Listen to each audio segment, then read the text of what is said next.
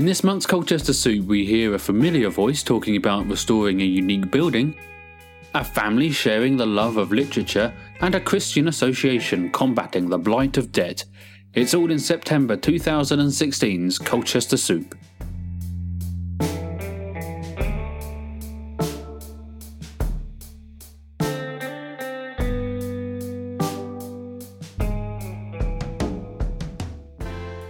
This month's Colchester Soup took place at the Roman Circus in Colchester, the site of the only known Roman circus in Europe. Close to 40 people were there in the main hall awaiting the first speaker. But before we get going, just a quick recap of how Colchester Soup works. We gather together every month and pay £5 for the opportunity to have some delicious soup, and that £5 gives you the opportunity to vote on which three causes you believe is the most deserving. People never know who they're going to hear before they arrive, and after Karen opened the proceedings, it was up to me to deliver the first pitch of the evening, which is all about the old workhouse.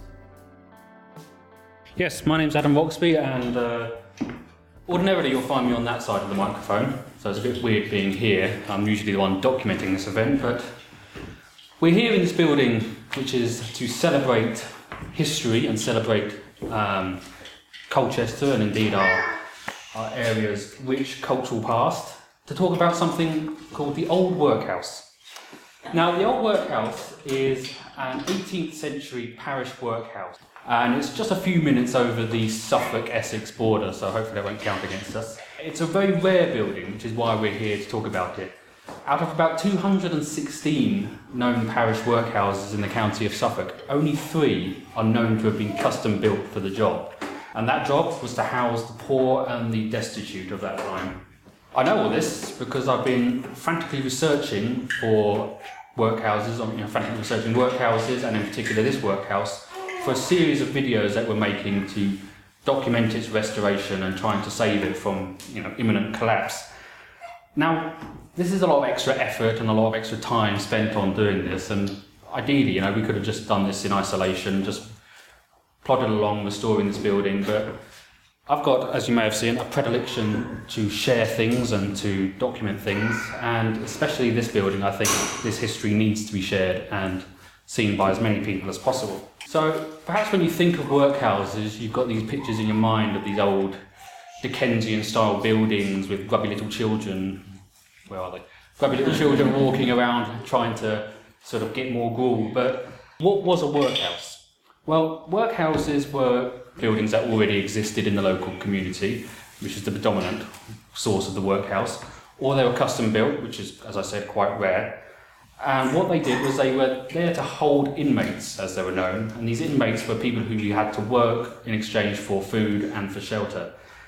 I suppose you could think of it as a very sort of noble-minded precursor to the welfare state. Now, the problem with parish workhouses is unfortunately they're not quite as glamorous as, say, their large Victorian counterparts, these giant union houses, which you perhaps are more familiar with.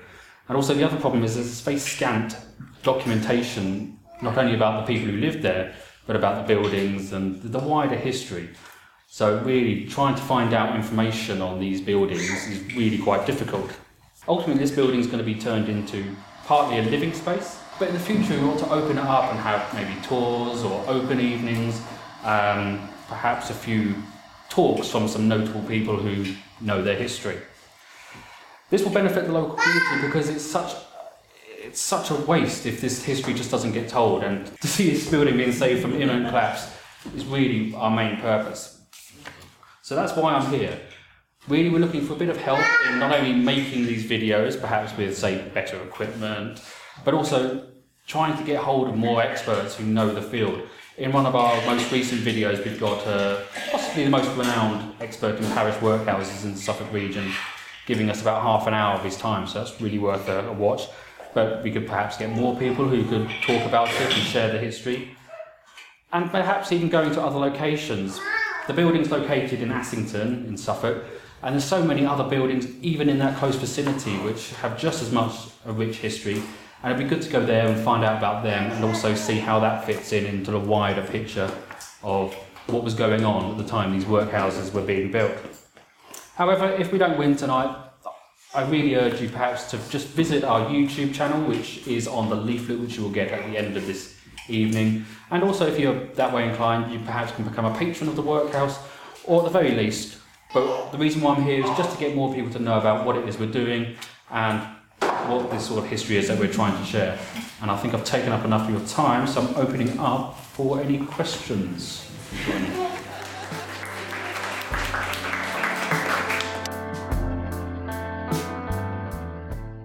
I thoroughly enjoyed talking about a project I am passionate about and hopefully getting more people to know about the work that we're doing. Anyway, following my efforts, we had Perkins Family Trust, which comprises of Erin, Matthew, and their son Alex. We're Perkins Family Trust. We're a family charity that has expanded a little bit beyond the family now, and we primarily work for local children in lots of different ways. We've done lots of different projects. One of the recent projects that we did late last year was a really big toy drive. The toys went to two places the local refugee families who have just settled in Colchester, and also the Women's Refuge. And we divided them up between those two places. And we've done a lot of different work. Um, so if you'd like, you can ask us questions or approach us in the break, and we can give you a more detailed explanation of some of the things that we've done in the past. But what we're here for right now is hoping to get help because we're working on a project where we're trying to collect the money and the donations of unwanted books to pass on again firstly to the local refugee families who are here in Colchester we want books for their children. And um, obviously, we have our own child here who I'd like to introduce, Alex. And Alex is going to tell us just a little bit about why he thinks it's so important for children his age to have books and what got this started, because it was actually all down to Alex and his reading. My entire life, I have loved, adored, even reading. I have relied on reading to get to get me through things that I have like Tourette's, and reading has helped me in almost every way possible. And the, one of the first series of books I've really obliged and I got into was Harry Potter. I'm currently on the sixth book and it has changed my life. And why do you think it would be nice to give other children books? Because it will enlighten their lives and give and give them joy in the form of reading. That's very good. Thank you. Thank Can you. we give over to Daddy now? Well, yeah, I don't know how to follow that up really. Um, but as you can see, what we want to give to other children who are um, a little bit more in need than perhaps a lot of our children here is what Alex has. So the fact that he's always grown up with books around is just normal for him.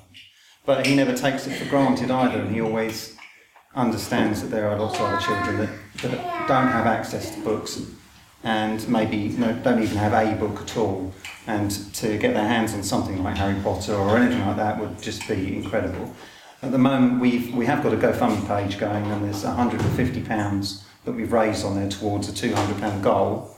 The refugee uh, families, their children is our first port of call, and then, as we have done before, we'd expand outside of that to other needy areas uh, within Colchester. Right now, we have an arrangement with Pete Hope where he's going to the, the books that we don't don't find homes for are going to go in a basket at the Rec Cafe, and children will hopefully learn to know that they can go there to find books and they can just have one out of the basket. And we will have a little penny jar there if somebody wants to donate for one of those books at the Rec. But it's absolutely not necessary. We want it to be so that everybody can have one, even if they can't afford to donate. Um, so any leftover, any surplus will go to all local children in Colchester who happen to be at the rec playground, and that could be any number of children. Anyway, I think that's it. Any questions? Oh, thank you. Out of all the problems that refugees have to face, I'm sure that literacy is one that doesn't get the attention it needs, so it's great to have Perkins Family Trust trying to help. Finally, we had Christians Against Poverty talking about a problem which is all too common.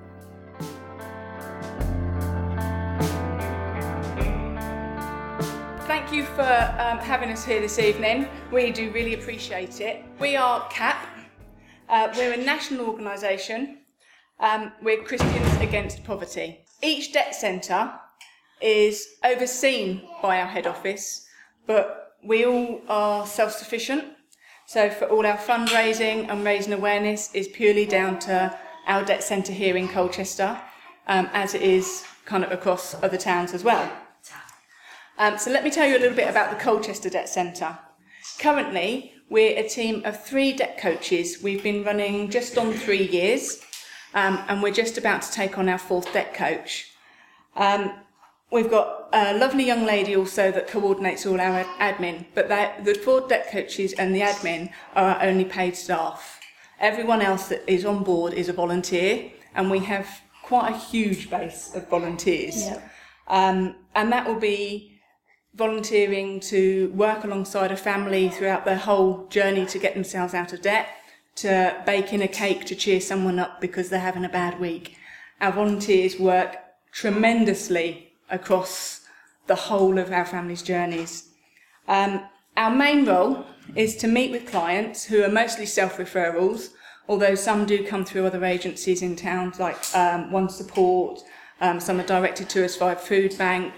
Our clients vary from every walk of life to people suffering um, on benefits, the mental health issues that are really can't see a way out. And these people invite us into their home they sit and listen to what service we can offer and they decide whether they want to work with us or not. You're probably wondering how much of the Christian comes into it. Um, we are a group of like minded people from churches across Colchester working together to help people get out of debt. If one of our clients asks us about that, we'll tell them our, our reason behind our faith. We don't go in to push our faith onto anyone. We welcome anyone and everyone from Christians, Muslims, people that don't have any belief in any God. It doesn't matter to us. The next step after we've been invited in is we collate their paperwork from all their income, all their outgoings, everything for their creditors, um, and we send it off to a team at our head office. They will then contact creditors um, and come up with repayment plans, and they'll do all the the kind of the negotiating um, for for the client. Um, once they've done that, they'll send us a budget with either a repayment plan or an option of insolvency if a repayment plan is not an option. Um, we deliver that to the client and they then decide if they want to go ahead with that. At every step, the client can turn around and say they don't want to see us anymore.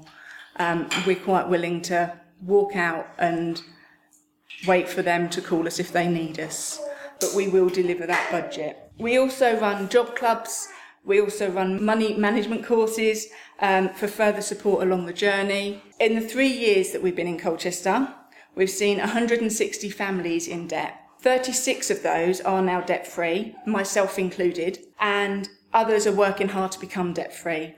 We've also seen 23 of those families have people go into employment um, where we've worked alongside them with Job Club. Um, what makes us different from other debt services? Um, it's that we come alongside the clients. We work with them um, to give them the best start once they're debt free. Um, one example of how we've helped uh, a gentleman is um, when he came to us, he was in a particularly bad state. About 10 years, he hadn't had a bed because he simply couldn't afford one. He'd slept on his sofa for 10 years. Um, we helped him locate a bed through FreeCycle. Um, we located a mattress for him as well, a new mattress. It made such a difference because he actually felt that he was worth something. That gentleman is now debt free. Um, he now sleeps soundly every night and he's now looking to change his lifestyle and get work.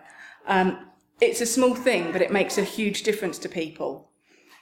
You might be asking why we're pitching today. Well, as I said earlier, we are financially self-sufficient um, and we're currently raising funds to support our fourth debt coach um, so that we can reach even more people out there. Our waiting times are currently three months because we've only got three debt coaches in Colchester.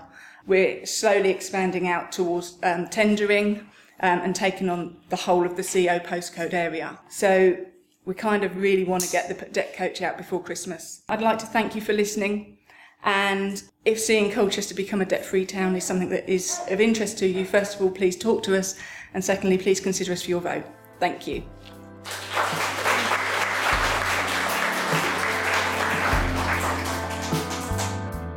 A deserving cause there providing help to people in dire situations. The soup on offer this month was a deliciously spicy chickpea and butternut squash soup, which was my favourite, and a zesty lentil and lemon soup. While people were tucking in, I had the opportunity to speak to our pitchers. Now, obviously, it would be a little bit gauche to talk more about my project at the old workhouse, but I will just say that if you're interested in finding out more information about what we are doing, seeing the videos of the restoration, or perhaps being a patron, then you can find all the links on our website, which is www.theoldworkhouse.tv. Anyway, let's hear more about what Perkins Family Trust is doing. So we're speaking with Erin Summers Norman, who's talking about the Perkins Trust, which is to try and get books to some of the refugee families. What persuaded you, I suppose, to start this project? Certainly a feeling that we didn't want any child to go without books because books are so imperative to growing and learning and self development. And a lot of the children who just recently settled in Colchester, who are from the Syrian refugee families, they've come and they don't really have anything. So giving them a book is giving them a welcome to town and hopefully a step up in their childhood years. And how long have it been running and how successful have you been so far? And what's been the response?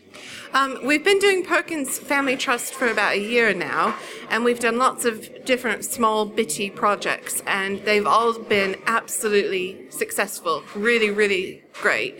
We've done major big toy drives for the Women's Refuge, um, also for the local Syrian families who had just been settled in Colchester at that time. We also did work for the night shelter um, the food bank. So we're spreading ourselves around town quite a lot to work for children. And Alex, you spoke very eloquently about how you feel about books. So why do you want to share that experience with others? First of all, thank you very much. And I want to share it with others just because then it means they can have the joy that I've experienced through books.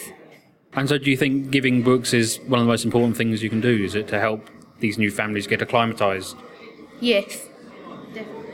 Fantastic. So you say you've got a GoFundMe page. Is there any other way that people can get to know more about what you're doing and help you? Um, I really recommend that they get onto our Facebook page because we do regular updates there and also on Twitter. We're on Twitter, but we use Facebook quite frequently.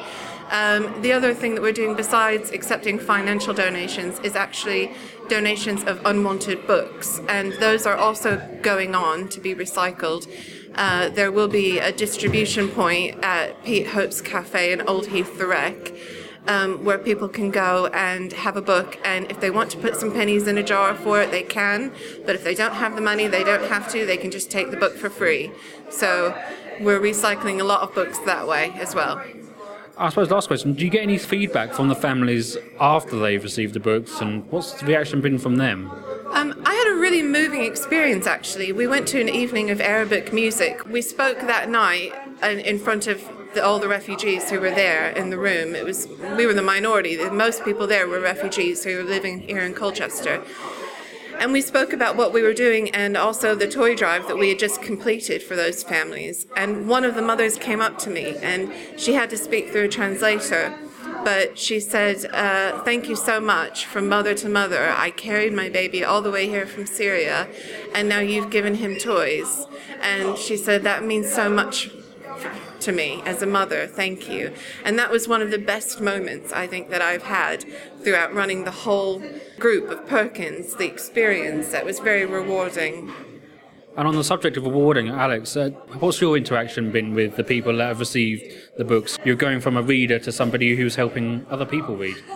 Well, generally I just stay on the sidelines, but occasionally I pitch in and say, and say a fact, answer a question, ask a question. Uh, but most of the time I just sit back, watch, get some ideas for next time I might meet them. Next time I meet them, I ask a lot of questions. Brilliant. Well, very best of luck. And if they want to find out more information, they just search for Perkins Family Trusts on the internet and Facebook? That's right. Yes, and we are working on getting a website. We haven't done that yet.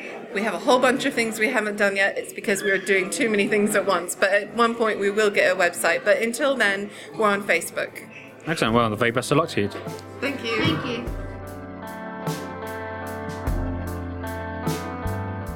Before we go and hear the results, I spoke to Paula from Christians Against Poverty. You said in your in your presentation that you're trying to get money to increase the amount of advisors that you have to help people get out of poverty. Are you overwhelmed at the moment with the amount of people that are coming to you? Um, at the moment, we are at about, I think it's about 147% capacity. So, um, well over capacity. But it's, I wouldn't say it's overwhelming, it's just we're aware there's a lot of people out there that are waiting. Enforcement agents are on the doorstep and they need help. So when somebody comes to you with this problem, what's like the emergency thing that you do to try and plug the holes and help them get on their first track? Okay, so um, the first thing we do is once I say we, we collect all like their paperwork, send it up to head office.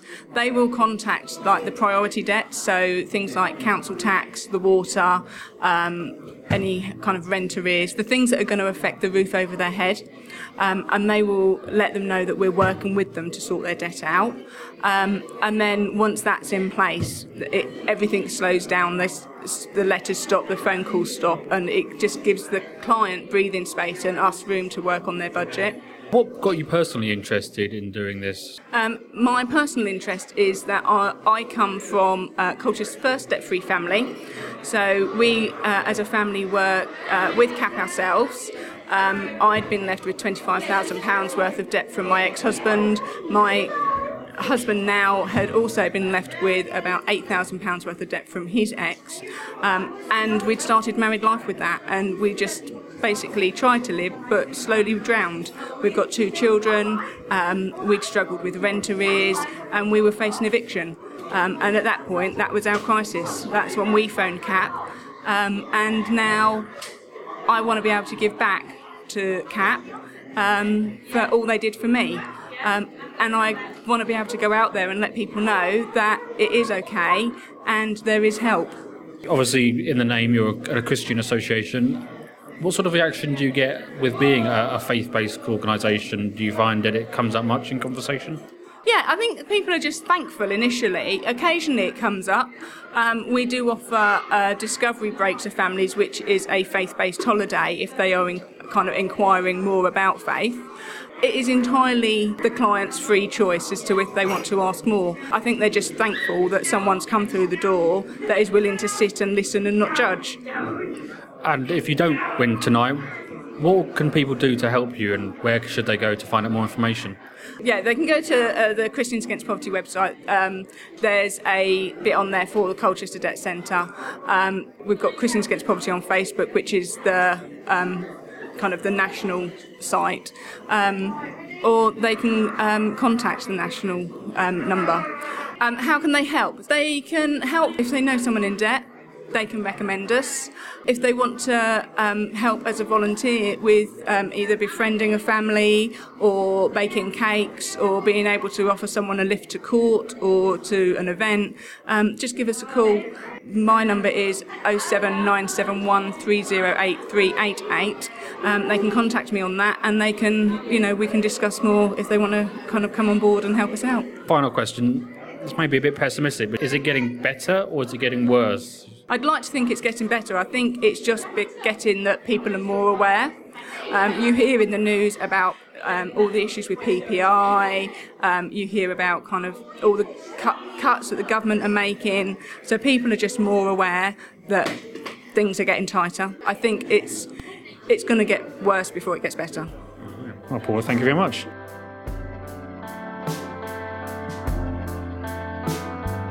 The votes have been counted and it's time to go over to Karen to announce the winner of September 2016's Colchester Soup.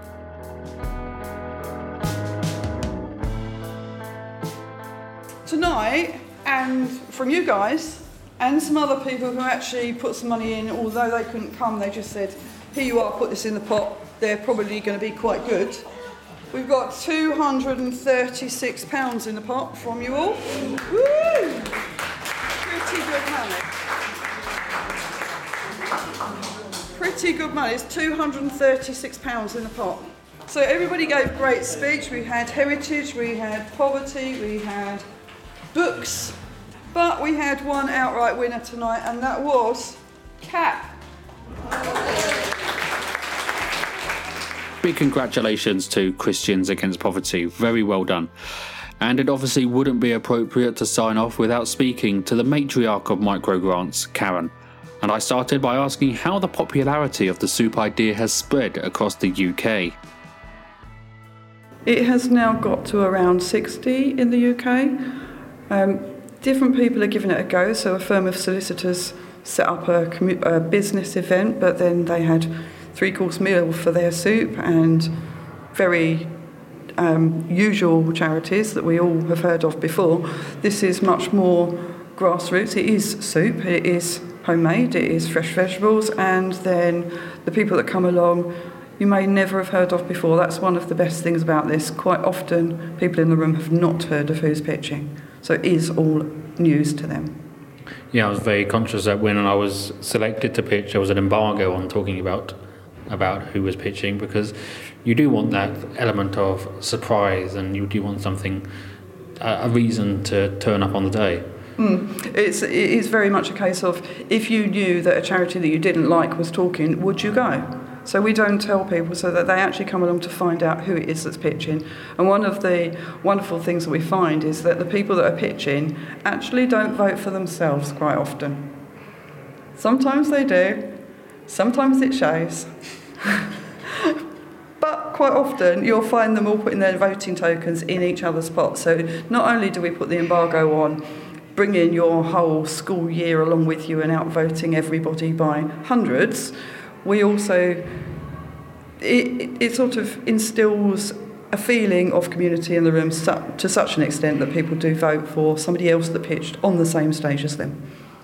And I know we've said this before, but more often than not, it's usually the people who haven't won who end up going away with, with things perhaps more useful than money sometimes, you know, through contacts or, you know, even the questions. Well, I know that, say, for example, tonight in the room for yourself, there was an archaeologist, there was a historian, an architecture firm. There's all of these benefits that are in the room just for conversations, and who knows where conversation goes. Yes, you didn't win, but those, you know, just off the top of my head, there are three people who are very interested in what you're doing and, you know, prepared to give you a bit of a chat to help you along. And then the book people also got offers of different sorts of help within the room. So it wins. Is there anything giving you a headache for next time, or are you feeling quite optimistic and even looking forward to it? Um, we, we're looking at different venues, obviously. We, we do put in a donation, it's not very much. A lot of people actually give us the venues once they find out what we're doing, but we, we tend to bung them a little bit of cash just to help them out of it. We've had suggestions of the lightship on the Hythe, which would be quite a nice one. We've had suggestions of the bunting rooms in the town centre, and the favourite at the moment seems to be Jumbo. So maybe a chapter Darius or something. Up Jumbo. if it was summery, we could have maybe a barbecue at the feet if they, they suggest. Were you concerned about having an overtly faith based organisation here? it is something we look at, but we have a very, very basic basic deal is that if anyone is going to offend an audience, and to do that they really have to offend me first, then they don't get a chance to pitch. It's very, very simple. And there's not very many people that I'm not, you know, a little bit chilled about. Um, and although we put three people in front of everybody, we never choose who goes home with the money. Only the people in the room can choose that. What's the best thing that people can do to sort of help you or help get involved? Oh, shout, shout about what we're doing. We, we, we had a chat with somebody today who said, Oh, I've heard of you. I didn't know it was you, but they said that I could go along and talk somewhere and I might go home with some money. Yeah, that's us.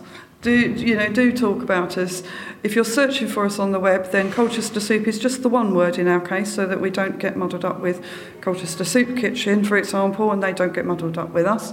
Um, talk about us, encourage people. If they have ideas that you might think, oh, I don't know, that might work, encourage them to come along. 50 or so people will say whether or not it's going to work. They'll get that validation. If they don't get the money, they'll get support.